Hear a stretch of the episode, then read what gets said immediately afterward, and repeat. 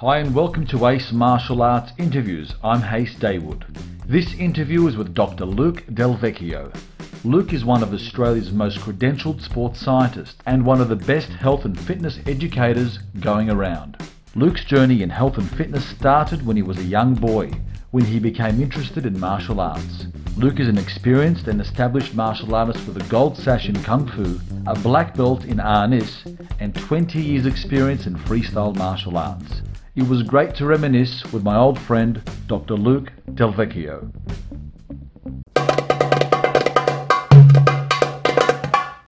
Here we go, Luke Delvecchio. Hello, my one of my first training partners. Welcome to Ace Martial Arts Interviews, mate. How you doing? Very good. Thanks for inviting me along, and yeah, it's great to be here. So, Luke, you're known as the, the doctor in sports science. You're a fitness guru, health guru, but a lot of people don't know that you're a martial artist, a long-time martial artist. What first sparked your interest in martial arts training as a young guy? Uh, look, probably like a lot of people, um, I saw a number of Bruce Lee movies and pretty much got captivated by what I saw. And I do, that's my earliest memory, just watching, I think it was The Big Boss. Yes. Yeah, The Big Boss. And I, just, like everyone else, I got caught up in the craze and got very interested in martial arts. Now, was it the big boss with the, the subtitles or the dubbing where, where they'd go? The dubbing. No, it was the dubbing. I don't think at that age, I think I was that, that young. I might have had trouble reading subtitles. So might never have happened if it was subtitles. I might have gone, I can't read this and turned it off. So uh, the dubbing was a disaster. As you watch the dubbing as you get older, you see them laugh, ha ha ha, and then their mouth moves. so Bruce Lee, uh, yeah, very common for many people to get into martial arts watching Bruce Lee or some type of martial arts action star. And when did the when when did the training actually start from watching those movies? Good question. I really have to go back through the memory uh, vault here. Um, wow, where did I? Okay, yes, now I recall. I'm, I'm pretty sure it started at at Engadine at a GKR karate club. Really? Yeah, the community hall there that's on Anzac Oval in Engadine. There was a, um, a, yeah, yeah, a karate class. Pretty sure it was GKR. Memory serves me correctly. So yeah, I started going I, I actually recruited a whole bunch of my school friends because I didn't want to go on my own. I was a bit shy. And they didn't even like martial arts. They were all into skateboarding at the time. And I just insisted, insisted they came. And, and I think they lasted a week. They did two or three lessons. And then in that week, and then I was the only one left over. And I continued on for some time. That's, that's some new information. I had no idea. So many of us started with karate. We've spoken to a few people. Uh, GKR, I think there's about a, a million of those places in every school hall in, in Australia. And yeah, from- that's right. That that's as I said. I'm. I'm I, I know. I, then I started. I, I was there, and then I started to sort of dabble in some other systems. And I remember having to ask my mum to take me to these different classes, which she wasn't all that excited about because almost every week I was finding new martial arts classes around the Sutherland Shire for her to take me to. And I think if I recall correctly, I was trying some Hapkido at Sutherland as well. There was a small Hapkido club, and I tried a few classes there. And then I think um, not long after, um, ninjutsu popped up in Engadine in the same hall where they was doing the karate, but on another other night, a, um, a ninjutsu club popped up, and, it wasn't long around that time as well. The the ninjutsu movie started to come out, so I had a bit of an interest in ninjutsu as well. If you remember, what was his name? Michael Dudikoff. Michael Dudikoff, yeah, the American Ninja, the oh, American Ninja. That's, what a disaster! Whatever to his career. And then, and then there was is it Ko Shogun who was the, there was the Japanese actor who was really good as a ninja too, and he had a bunch of Revenge of the Ninja, if I remember the one of the titles correctly. Oh, you're kidding. Michael Dudikoff. Wow, i've heard that name for a while. All right, so from ninjutsu, then where? Uh, that's where I get a bit lost. I somehow I ended up at it's a bit of a time lapse now, but somehow I ended up in kung fu. Um, and I think around that time, that's when I moved to the south coast. South, with my parents divorcing, I went down to the south coast with my mother, and it was down on the south coast. I got introduced to Wing Chun first, and that was my first experience with kung fu. And um, at the same time, I was doing Taekwondo. There was a Taekwondo club. That was the first martial arts club I could find. And being in the South Coast, there wasn't as many options for training. So there was obviously quite a few Taekwondo halls. So I started there. And the, st- the story that I remember was there was an individual advertising in the paper uh, just a six week course for my self defense course, Mhm. and it, in the in the explanation of what the, the course was, what it involved, it was Wing Chun, and that's what really got my attention. Kung Fu finally, like you know, obviously still having my attachments to Bruce Lee and having watched all these life story videos and knowing full well that it was Wing Chun that got him. Mhm. I was really excited to do this six week Wing Chun self defense course. And the instructor at the time was catching a train every day up to William Cheung's full time academy in Sydney from Sydney? Nowra. So it was a two hour Wow. two hour train trip every day. He he was enrolled in the full time instructor's course that Wing Chun opened and uh, was getting the Austudy to be a full time student learning how to become a martial arts instructor. So he was basically just showing what us what he'd learned during those classes during the week. So was William Cheung one of the first martial arts marketing machines? Yeah, absolutely. I mean, no doubt. I mean, he he's what he achieved in those early days was quite remarkable. Like setting up a, a course, getting a course accredited for Austudy was, was quite a feat. The paperwork involved to to go through it, become an RTO, and Yeah. to have that RTO approved for um, so students could enroll me enroll full time, Mhm. and uh, essentially being trained to be a martial arts instructor and getting off to do it. So it was I was super impressed at what he How long did you train in the Wing Chun system for? Look, I trained. His name was Phil, that instructor, and I trained on and off with, him for about a year. Because it took a year to finally open up a, a, a club. So at that time, I was just seeing him. I finished the six week course, and I just starting to do privates with him. So I spent about a year doing Wing Chun with him. I never really graded or did any official, followed an official framework. It was just some ad hoc training once a week with him. Um, Yeah.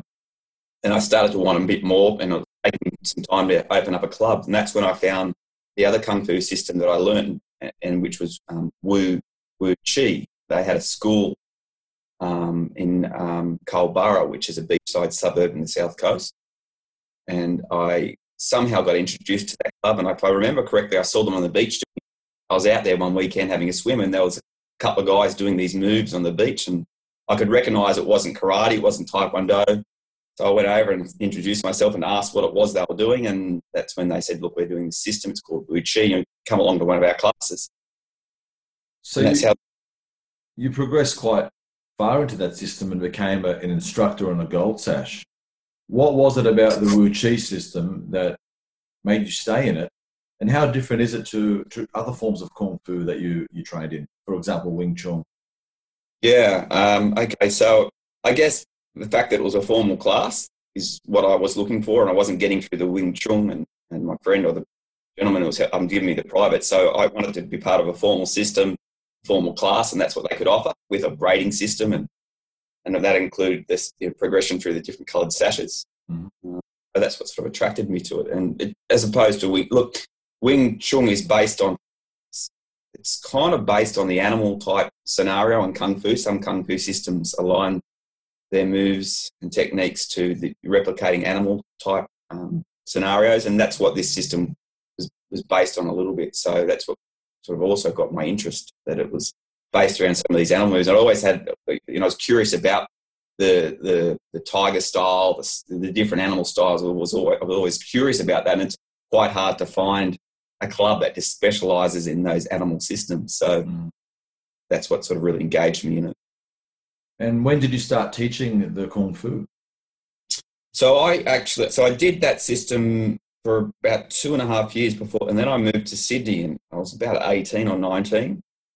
So I left them, unfortunately. I was only halfway through the system. I was at a red sash. So red sash is about halfway. I had a green sash, I think it was, in that system, and then maybe a red, a, sorry, a brown, then the black um, gold sash. So it was the system, if I remember correctly. I was only about halfway through and I left, and then they, they sent me a letter, and I don't know why then how I got this letter.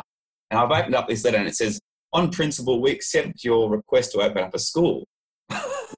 Conversations with some of the other students about wanting to open a school, but I never actually made a formal request to the to the Sifus and that I wanted, you know, and I just found it kind of, kind of strange event. I got a letter in the in the mail saying, oh, "On accept your request to open up a school." And in that system, one of the ways you can get a you know, the gold sash, which is your black belt equivalent, is, and they called it walking through the doors to, to get the gold sash. There is, I believe, 10 different ways you can walk through a door and get a gold sash. One is the traditional way, which is just work your way through the belts. But I, I must have chose door number nine, which is just move and then open your own school. I got to jump. I skipped a few grades and got straight to gold sash, but I came with the responsibility.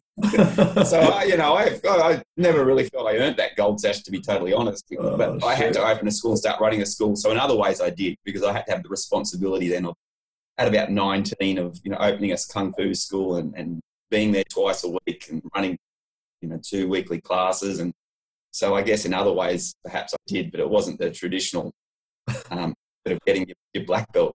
The, the letter, the letter is very impressive. That's a, that is a true story, an absolute, and I still to this day, no, I did not make a formal request. So somewhere, somehow, not that conversation I had if I with one of the other students. Oh um, wow, that's that's awesome. Over 20 years ago, I was at a place called Double Dragon Martial Arts, training with the great uh, legend pioneer Mick Spinks. And I was training in a Brazilian Jiu Jitsu class. And back then, Brazilian Jiu Jitsu was really unknown. And this guy walked in named Luke. And it was the first time I met Luke, and Luke was my partner. And I'll never forget the first time I grappled with you. You tried to rugby league tackle me. and we were warned numerous times that we had to relax what brought you to the doors of Double Dragon Martial Arts? And then you started training the kickboxing. We started training kickboxing together, and the rest is history. What made you take that next step from traditional martial art to a modern martial art of BJJ and kickboxing under the great Mick Spinks? Oh, look, I think to be honest, at that time, I so I'd been running the, the kung fu school for probably a year, and just started to realise what the shortcoming was. It was hard to do sparring and actually get some to try and test our skills with that system of kung fu. It didn't really work at sparring. It was yeah. based on premises and the, the philosophy of that you go in and you stay in. So once you initiate combat, that's it. You're in and you stay in. You, there's no pulling of your punches or pulling of your kicks. It was designed. The system's designed to go in and stay in, basically. So, you know, I was getting, I was starting to wonder, well, how will I know if what I've learned will, will protect me if needed? I was curious, and I guess I needed to find a, a practical way to, to see uh, all the training I've done, how, you know, where I was at to, to get a bit of a benchmark of where I was at. So I, I realized I'd need to do some cross training. And, um, and I, I realized also that, that the limitations of that traditional system was that you just didn't get a chance to, to test yourself, basically. So I knew I needed to find a system or a, a style of combat training where I could. And the obvious ones were grappling, because that's direct you know, grappling is nothing but testing yourself, stress testing yourself, and, and likewise with boxing and kickboxing. Now, you did something that most people see in the movies. You actually went around to different martial arts schools and tested yourself by sparring their students. Yes? Yeah, yeah. Well, that was the that was part of this. This, I guess, the, the at that time where I was at, I was like, yeah, the journey. Where I was at that time was okay. Well, if I can't do it here in my club, and you know it's just not safe and proper, then I, I thought I'd go around. So I, I yeah, I would go around to some other clubs, typically karate and taekwondo, because they had regular sparring in their classes. And I'd come in for a casual visit and, and make an inquiry that I was just, I guess, interested in, in potentially taking up a membership with them and, and joining the club. And then, yeah, we do some sparring. And of course, what I realized is because I've been trained in that system to go in and stay in, it really didn't work well, particularly with Taekwondo, because obviously Taekwondo is a sport and it's not about um, the aggressive contact that you get in other systems. And I got myself into a bit of trouble because I would, once the sparring would start, I'd want to go in and stay in and, and stay on them, not, not attack them, move back and defend. And yeah, it didn't, wasn't really well received. I got asked to leave. So they said, yeah, I don't think you're real, what the way you spar isn't really compatible yeah. one of the instructors said to me. So, and, and the fact that you started kickboxing where your hands were locked away with boxing gloves, that must have been huge for you. To- yeah, absolutely. Because it was hard because everything in kung fu is about using your palms and, and the, the blade of your hand and, and your hammer fist and every other part of your, your upper limb. So yeah, absolutely, that was that was very restrictive, and I remember struggling with that. I also remember you struggling with the, the concept of tip tap sparring.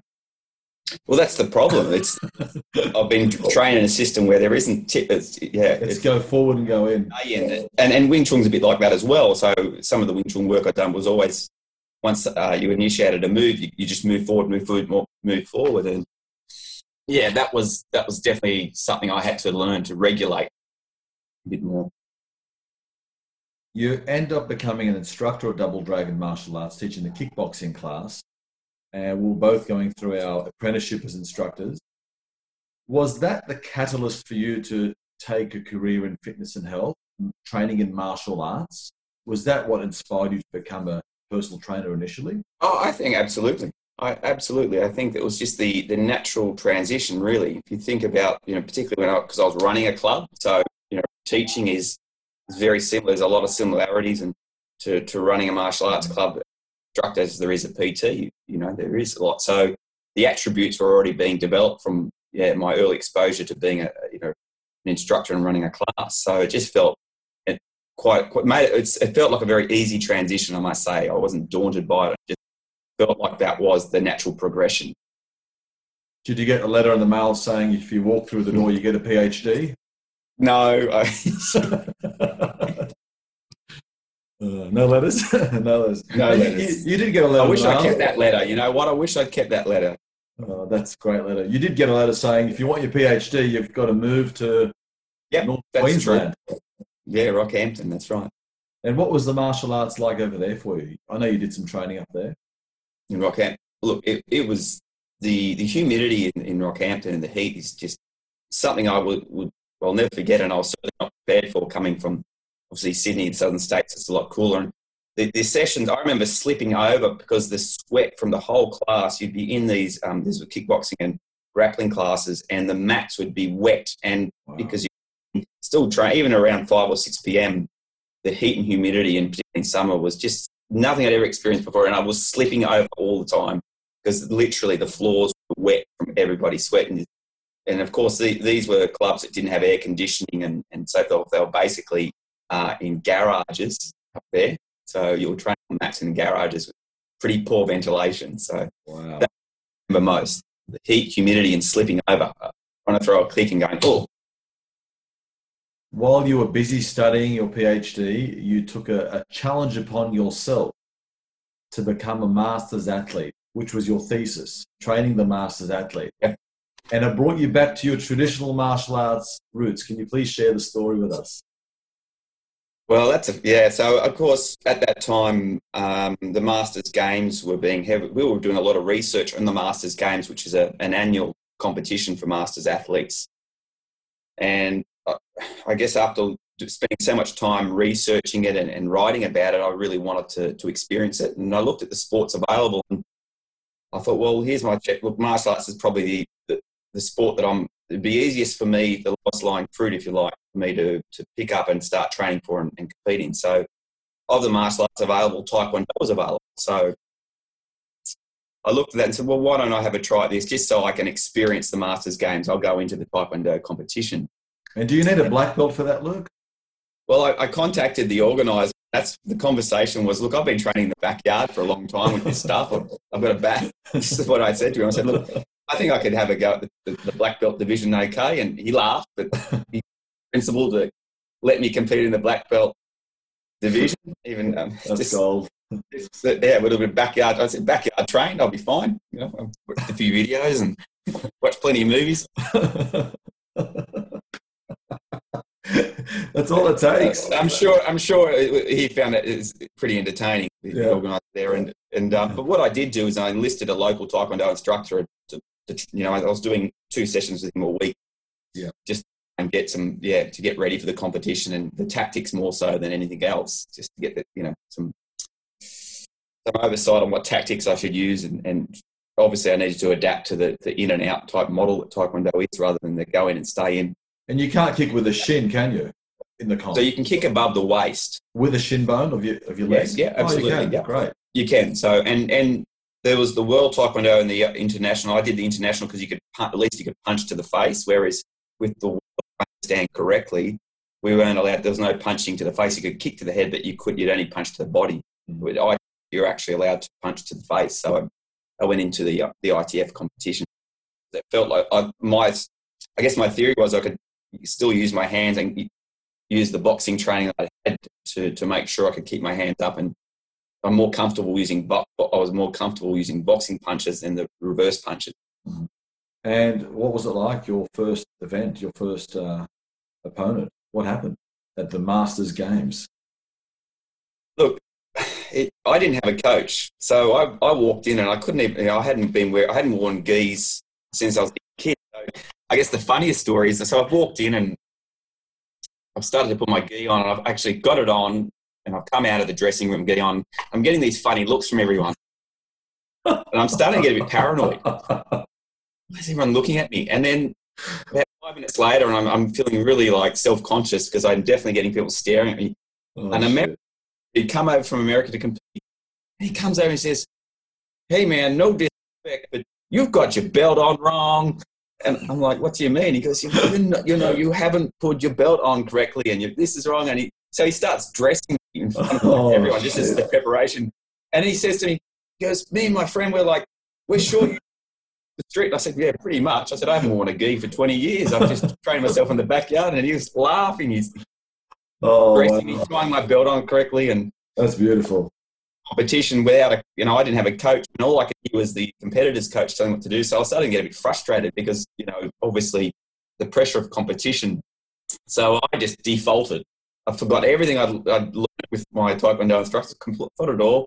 And I just reverted back to a, you know, a brawling model, unfortunately, because I was no coach. I was under pressure and I just started attacking like I would as a boxer. And and at one point, I, I went for, I grabbed the poor guy's head and did a knee, and I got a big warning. I almost got the even the coach over there came up to me and said, "Look, if that was if it was MMA, that was great, but oh um, wow, been doing that." So it really, you know, I managed to last three rounds and I lost points.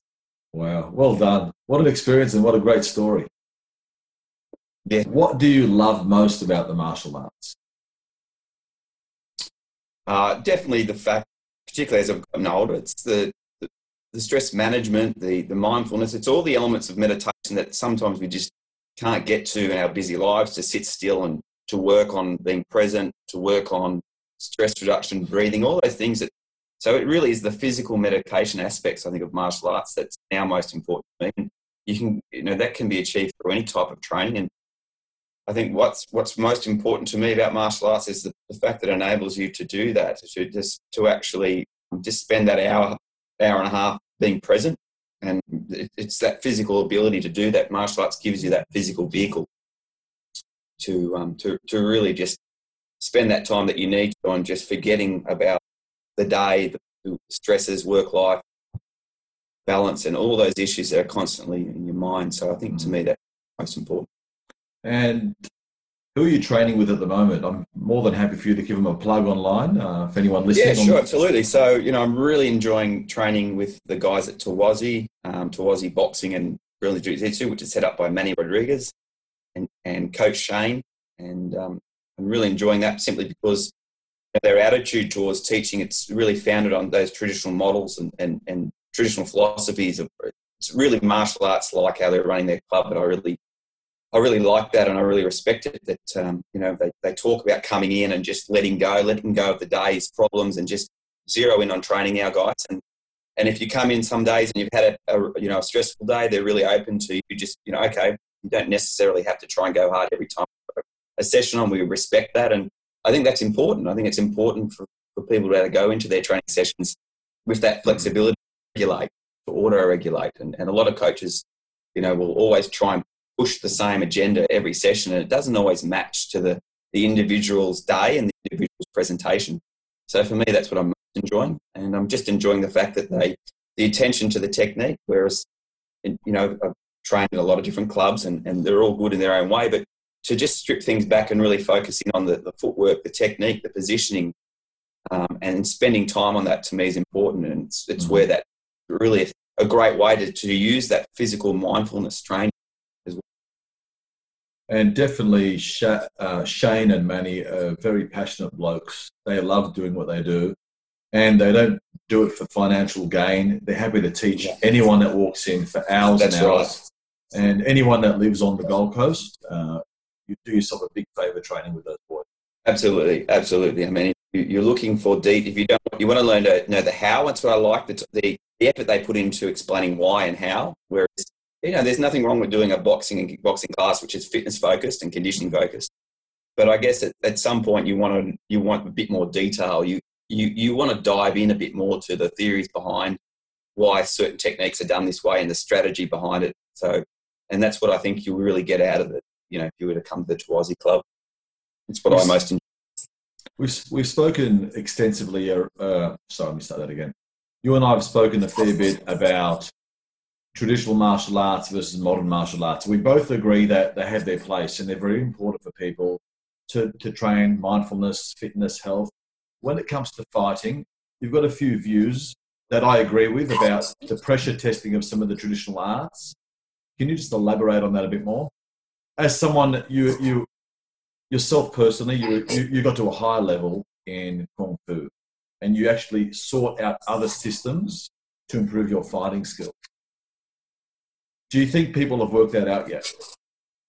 Um, I have to say, I think I think mar- mixed martial arts are has answered that question, and you know that's that's where where we really saw the rise in popularity of that sport. It just, I think a lot of people got to the same point, the same conclusion. I think I did is there was a gap, and that is yeah. When I'm looking to actually see how well the, this training I've done translates, into, you know, a situation, a practical situation, or a real life situation, there were some real gaps and some concerns about whether or not what I've been training for would work.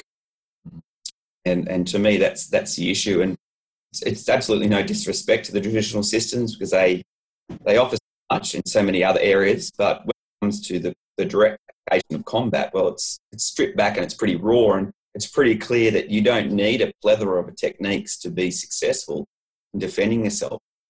So the more information you learn, the more you have to manage as well. So the answer to that is is looking at those those systems that the, the Brazilian Jiu Jitsu because of the fact that you know every session you're actually someone's actually really trying to choke you or someone's actually really trying to give you an armbar once you when you're grappling and wrestling or rolling as they call it. Well, that's that's that's a real test because the the person you're wrestling with is actually trying to submit you. Mm-hmm. And just like someone on the street, if you were to get into a, a fight, someone's really going to try and choke you, then you need to pressure test yourself to make sure you can cope with that situation. And with the traditional martial arts and, and not being able to apply those the techniques in a, in a real life situation, or at least a situation that forces you, mm-hmm. like boxing as well. Someone's really trying to punch you in the face, even though they've got gloves on. If you don't move or you don't actually counter, then you get hit, and you you learn firsthand that what works and what doesn't. And I think that's the situation we're in with the the move away from traditional martial arts exclusively to, to cross training and, and, and then and come, starting to train in these other systems where there are elements of, of, of direct combat exposure. Mm-hmm. How has martial arts improved your life? Oh, I think, and a lot of people might agree, it's just that you know to train the body is really to train the mind, and I think with the martial arts training, it's helping you cope with those situations where you might not you, you might not do so well in you know, those stressful situations where you you're in the car and you've got the opportunity to to you know experience road rage. Whereas with your martial arts training, it's like well you're sparring and you've been hit now you can react really aggressively or you can pull back a little bit respond firmly but not not overly aggressively and that's what sparring teaches you and i think with martial arts it's it's the same scenario do you how think, to regulate yourself under stress. I think that's the, my for take you, on for you, for you personally. Absolutely, how to reg- yeah. regulation under stress is is what's most meaningful for me in martial arts training and how it helps me in life. Uh, can you name some of your martial arts influences over the years? Oh, there's so many, um, and, and, it can change a lot. You know, you can you can learn so much very quickly from just watching a, a different um, martial artist or fighter fight and all of a sudden you've got a newfound respect. And, and I've got so many, I, I, don't know if I could name one. I, I mean, it seems to be something that evolves and changes all the time. But mm-hmm. I've, many, I've been influenced by so many, so many, and, and certainly you know, kudos to people like Mick Spinks who introduced me to the concept that it is okay to cross train. You know, he really revolutionized that in his system. He had the very traditional double dragon, which is an excellent kung fu system, but he was also training kickboxing, and he also was doing one of the, the first martial artists that I understand who really jumped in on the, the BJJ movement. Yeah. You know, I really respect Mick for that because it showed me it is okay to do that, and I haven't really, you know, slashed any sacred cows by you know wanting to cross train, which I always had some guilt about. So certainly, um, a lot of respect for Mick in that way, leading the way and making letting us all feel it's okay to yeah. cross train and, and to yeah experiment outside of our, our primary system of training. Fantastic. You also, we haven't touched on this, you've also um, achieved a high level in Filipino stick fighting, arnis. And one of my highlights was you and I meeting Dan Inosanto, who was Bruce Lee's training partner. You trained in arnis for many years, didn't you? Yeah, I mean, how did that? So that's when I was doing the running the kung fu school at um, Caringbah, the Wu Chi school. I came across another individual who was um, part of a system, a karate, it was a karate system that incorporated arnis, which is, was an interesting mix. And when I found out about it, I went and did a few classes, and this was just in Caringbah, not far from where I was running my kung fu school, mainly because I wanted to do the arnis training. So I started doing that, cross training with those guys as well um, in this arnis system. And then what happened is that school unfortunately folded, but one of the the students who was quite high up in the arnis system, he'd got his black belt equivalent, agreed to keep training me. So I'd go around to his house. He was living in Miranda at the time. And I would do these one hour sessions with him where he would teach me um, the particular arnis system that they'd used. That arnis system had a full grading curriculum, which was really interesting, including katas and, and actual, um, I guess, a curriculum around what you need to know, what defensive and offensive moves you need to know for each level or each belt. So I was lucky enough to, to follow that system all the way through. And he pretty much taught me the curriculum from the white belt equivalent to the black belt equivalent. Yes, I, I enjoyed those days. You introduced me to the arnis system and taught me as well privately. I was very lucky for that. Lucky, lucky to do that. And I recall a time we started. Um, you wanted to test the disarming without the safety sticks, and we used real sticks.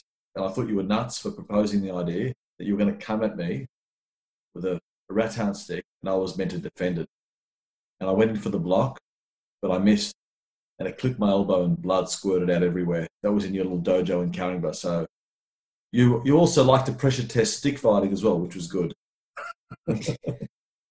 Yeah, I think if you that was spurred on because the the Matt, his name Matt, Matt was very into the, the Dog Brothers. If you haven't heard of the Dog Brothers, you should have a look at some of their videos. The Dog Brothers um, are these two, I think they're American, and they actually have this club where they do full contact stick sparring without any protective equipment.